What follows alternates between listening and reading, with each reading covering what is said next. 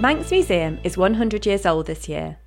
It is home to an extraordinary collection of artefacts and archives that help tell the story of the Isle of Man and its people. To celebrate our centenary, we have curated a special exhibition and podcast, Museum 100, which will feature a kaleidoscope of treasures from our collections. My name is Sarah Christian, and I work as a Library and Archives Assistant for Manx National Heritage at the Manx Museum. In the Museum 100 exhibition are four photographs captured by G.B. Cowin, and I hate them. I thought it might be interesting to work out why I do, checking my bias really, and also thinking a little bit more about his work. Sue Woolley wrote a lovely profile of Cowin in the New Manx Worthies.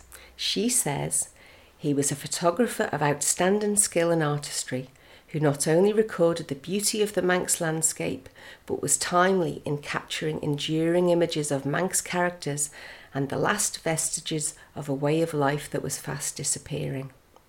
Cowin attended the Douglas School of Art at the same time as Archibald Knox, and I can see why there's much to admire in his work. At Manx National Heritage, we hold over 800 images by him, and some of them are wonderful. Mrs. Morrison, for example, of Ballaugh Glen, sitting knitting indoors, is a lovely shot.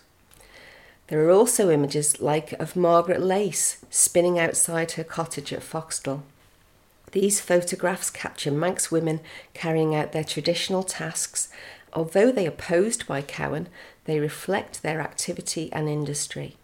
I confess I am less keen on images of the winsome Manx lasses posing in the countryside.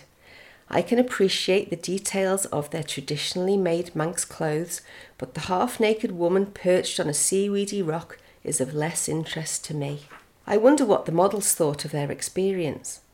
Victoria Cowell worked for Cowin and was living with his family when the 1901 census was taken. Luckily, hers is a more modest and tasteful shot of a good looking Manx girl, and I think she would have treasured the photograph. We also hold images of Cowin gazing adoringly at his second wife, so on balance, he now annoys me marginally less.